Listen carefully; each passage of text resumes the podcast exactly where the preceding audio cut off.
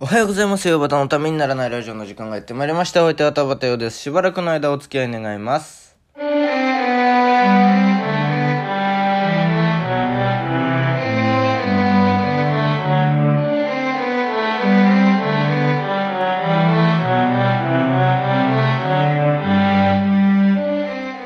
い、改めましておはようございます。田畑ようです。えーっとね、あの、今朝起きたんですよ。そしたら、あの、小学6年生の妹が、まだ学校行ってなくて、で、まあ、それくらいの時間に起きたってことなんですけれども、今日は。起きれたんですけれども。で、そしたらね、妹が言うんですよ。あと10、あもう12月だね、と、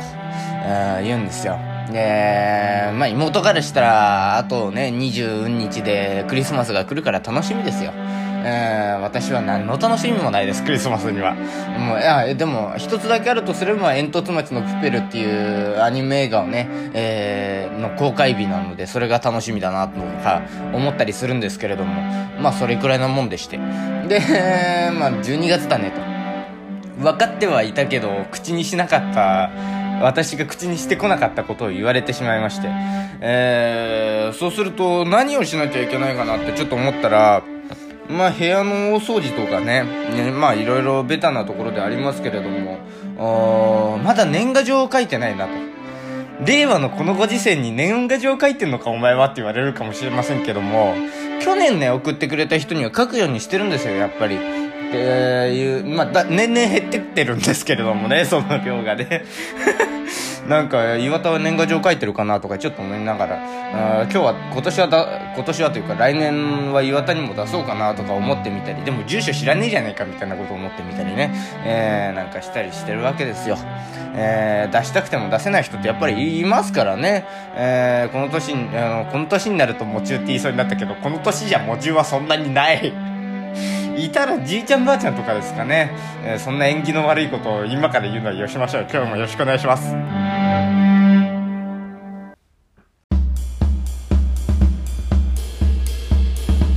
ウヨバタプレゼンツためにならないラディオ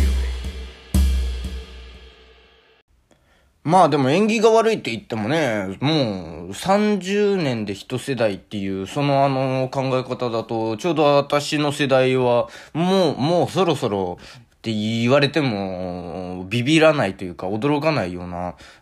年代ですからね。20で、えー私が今20で、その上が50で、で、その上が80ですから。まあまあまあっていうのはちょっとありましたけども、なんでそんなことを今話、オープニングで話してるのかわからないんですけれども。えーと、ちょっと昨日ね、あのね、言い漏らしたことがありまして、えーラジオネーム赤切れの人は水仕事の時ビニール手袋を使ってはさんから、あの質問で、まあ、インドの話をね、あのしてくれみたいなことを、えー言われて、ちょっとあの、インドで、えー体調を崩した話をしましたけれども、で、そういえば YouTube の生誕祭の再生数が異様に伸びているのは当日何かライブで視聴者プレゼントでもしたのですかっていうことを、えー聞かれてたのを、全く言い漏らしてたっていう、何のコメントもせずに終わっちゃってたなっていうのがあって、ちょっと申し訳ないなと思ったので、そこだけ答えると、まあ、そんなことは一切してないっていうね。あの、多分、やっぱり岩田を、え祝いたいという、えー気持ちの人がいたから見てくれたというか、田畑の話を聞きたいぞと思ってくれる人がいたから、なんでそんなそこだけなんかナルシストみたいになるのっていうね。えー、まあだ、まあ、視聴率数が、視聴、再生回数か。再生回数が伸びてるのはありがたいことですからね。やっぱね、ライブ配信は伸びるんですよ。普通のやつより。えーまあ、あのーやっぱり YouTube は数字がもろに出るので、あのーこう言ってもいいと思うんですけれども、あのね、ポッドキャストは出ない、再生数、あのリスナーにはわからないので、えー言わないようにしてますけれども、えーと、YouTube はもろに出るのでね、えーまあ言っちゃうと、まあ基本的にはそんなに跳ねないんですよ。YouTube の再生回数って。で、まああの、塩焼きはなんか、あの、視聴者数多いのかな？再生回数が多いイメージ。で、まあそそれを、えー、まあ、どれ、どうやって上回るかっていうと、まあ、基本的にはそのね、あの、ライブ配信でしか上回れてないなっていう感じはしますね。えー、まあ、なんかちょっと YouTube の生々しい現実を喋ってしまって、えー、まあ、そんなところですかね。えー、だ別に生配信で何かをしたというわけではないかなっていう、ねなんかね、毎回そういうのがあるたびにやろうかなとか思うんですけれどもね、えー、何が欲しいのかよくわからないっていうね、えー、別に、ペンケースとかステッカーとかあるわけじゃないんだよね。えー、そういうことで、えー、と、ちょっとね、今日喋りたいのは、久しぶりにね、えー、浅草の予選に行ってきたんですね。浅草園芸ホールというところに。なんでまたそんな遠くに行くんだと。あ新宿とか池袋の方が近いだろうと、えー、いうふうに思うんですけれども、ちょっとね、浅草に、えー、ちょっと見たい人がいて、で、見たい人が出てたので、ちょっと行こうと思って。で、夜席だけ、ちょろっと行ってきたんですけれども、まあ、なんか、ねえ、浅草に行くのが、自体が久しぶりで、やっぱりね、遠いんですよね。あのー、横浜からだと。うん、なんかね、に、まあ、電車を乗り継ぐのはいいんですけれども、まあ、とにかく遠いんですよ。あの、浅草って。えー、反対側ですから、東京の。うん、なのでね、な、行く気が失せるというか、まあまあまあ、遠いからい、い、近場でいいやっていうね、新宿、池袋で十分だっていうふうに思っちゃって、まああんまり浅草に行かなかったりするんですけども、えー、ちょっとまあ、ちょ、あの、昨日は目当ての人がいたので、浅草に行ってね、久しぶりに思いましたね。やっぱ浅草って不思議な街だなと。で、どうだったか、結局のところどうだったかっていうと、やっぱりあの辺は、えー、今となっては観光地なわけですよ。で、まあやっぱり人もいるんだろうなと。コロナとはいえいるんだろうなって思って行ったんですよ。そしたらね、中見世とか結構ガランガランでね、いることはいるんですよ。なんかね、カップルみたいなのとかね、チャラついた兄ちゃんとか姉ちゃんとかいたりするんですけれども、もうこういう言い方をするのもなんかね、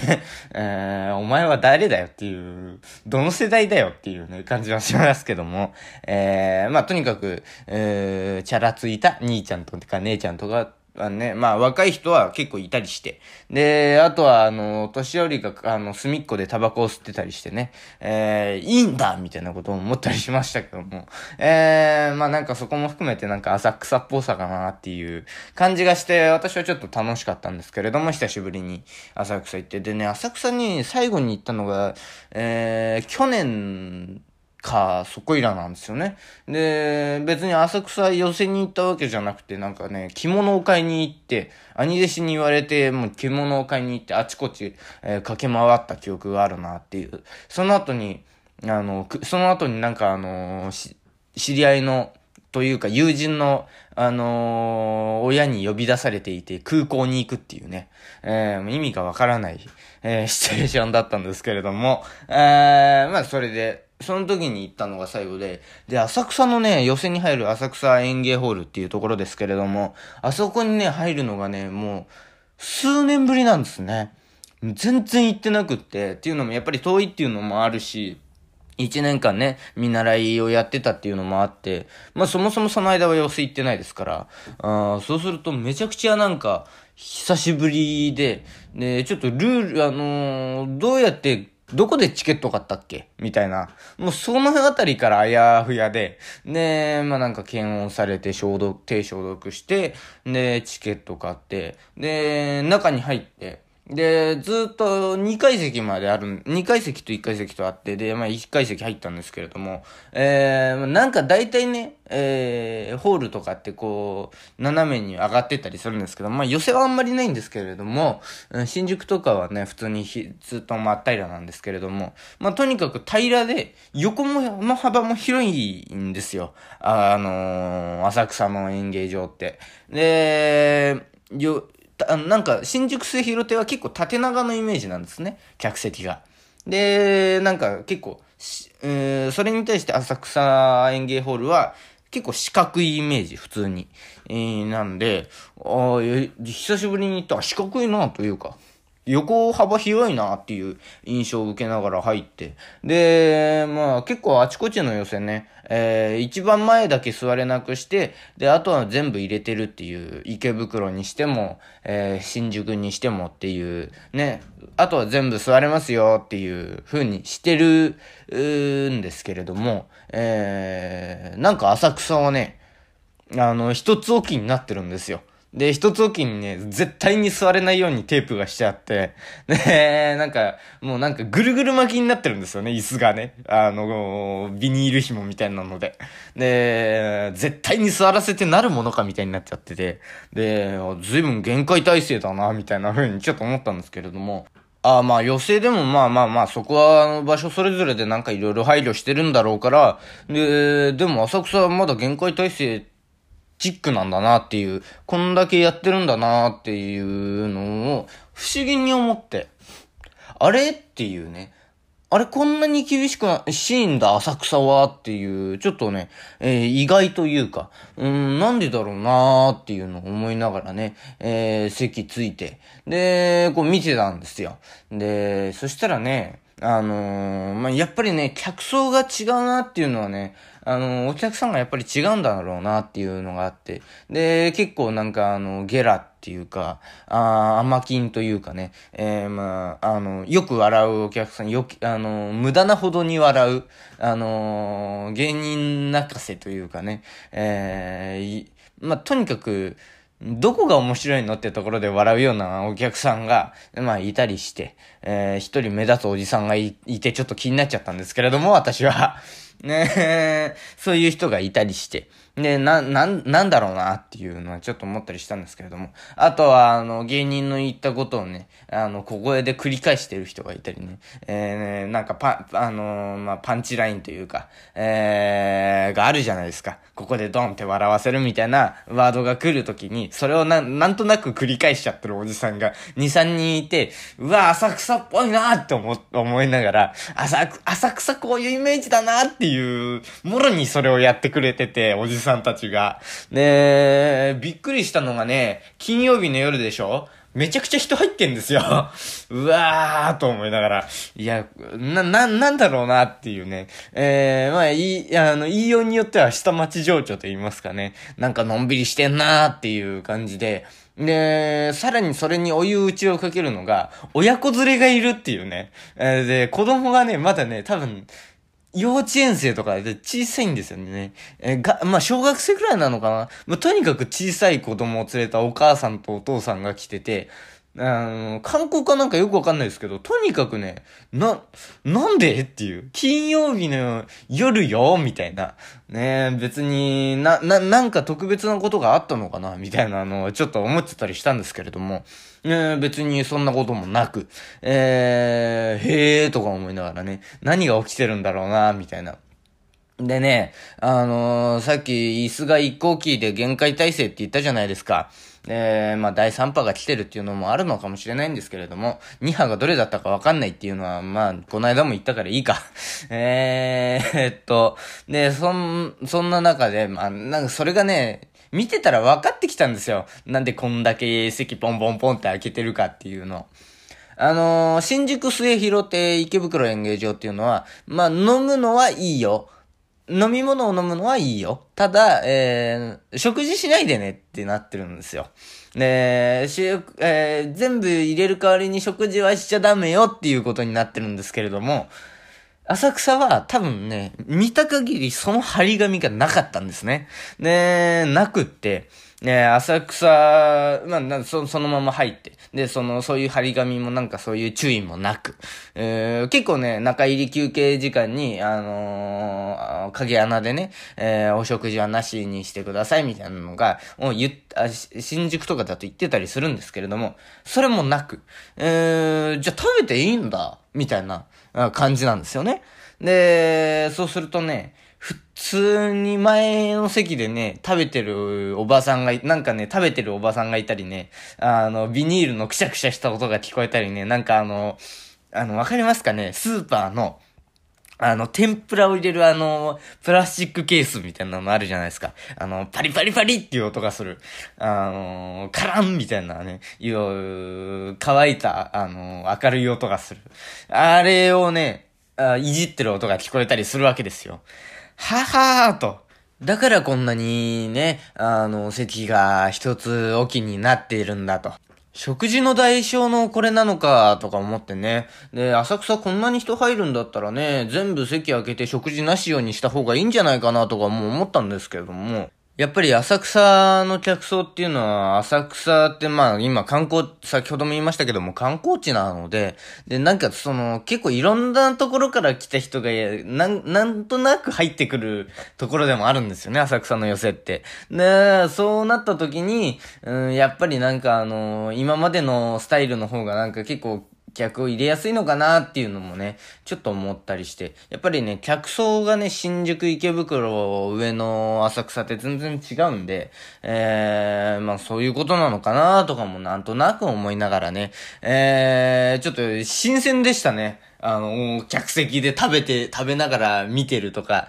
あの3000円払って寝に来てるおじさんがいたりとか、あね、いろんなことを思ったなーっていう、いや、いいな、寄せってって思いましたね。ためにならないラジオ。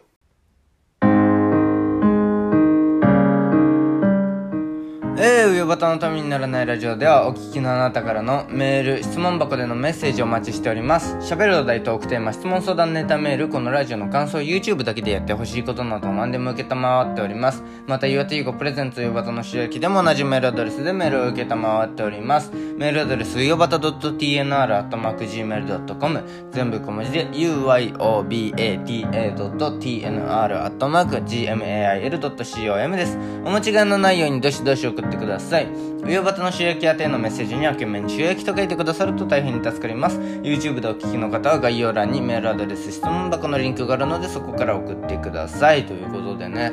いやー、なんか、あのー、新宿池袋ちょっと行き慣れちゃってというか、行き過ぎちゃってね、なんかね、あのー、楽しめなくなってるって言うと言い方悪いですけど、なんかね、ん？という、あれっていうのがね、最近あったんで、えー、なんかちょっと、新鮮で楽しかったですね。えー、久しぶりに、浅草、もう、よく、で、多分ね、一番最初に行った寄せが浅草なんですよね。あの、新春のね、あの、みんなの顔見せ工業みたいなのがあるんですよね。寄せって。ね、一人10分くらいの持ち時間で、で、変わるがある人が出てきて、で、テレビで見るあの人、今はな、チケットが取れないあの人みたいなのがバンバンバンって出るんですよ。で、それにね、よくね、あのー、祖父母の家が朝、をに行くのに浅草を通るんですよずっと。でだから浅草で降りてで寄席でその初払いをしてっていうのをね、えー、よくやってましたね。中えこう中学生の頃かな高校生の頃かな忘れちゃいましたけども。いやーそんなのちょっと懐かしいなと思いましたね。それではまた明日お耳にかかりましょう。田畑陽でした。ありがとうございました。